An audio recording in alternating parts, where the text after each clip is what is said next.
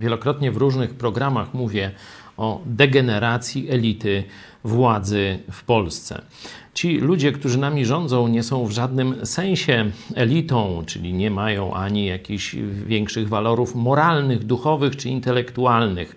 Różne zbiegi okoliczności, przeważnie jakieś koneksje e, rodzinne, katokomunistyczne albo mm, wybijanie się w niemoralności i w schlebianiu innych mm, doprowadziły ich na szczyty władzy. Ale nie zawsze tak było i mam nadzieję, nie zawsze tak w Polsce będzie.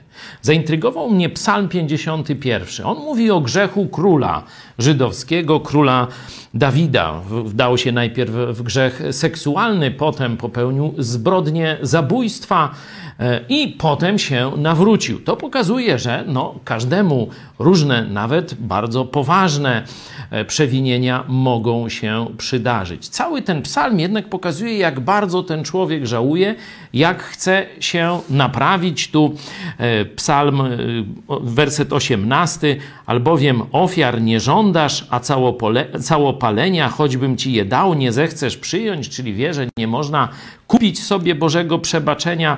Na koniec mówi, Ofiarą Bogu miłą jest duch skruszony, sercem skruszonym i zgnębionym nie wzgardzisz Boże. Ale to jest oczywista oczywistość. Ale zobaczcie werset następny. Oczywiście przeprasza, oczywiście żałuje, oczywiście chce się poprawić, ale ma świadomość, że jego upadek, że jego grzech może wpłynąć na cały naród. Zechci jej w łasce swej dobrze czynić Syjonowi.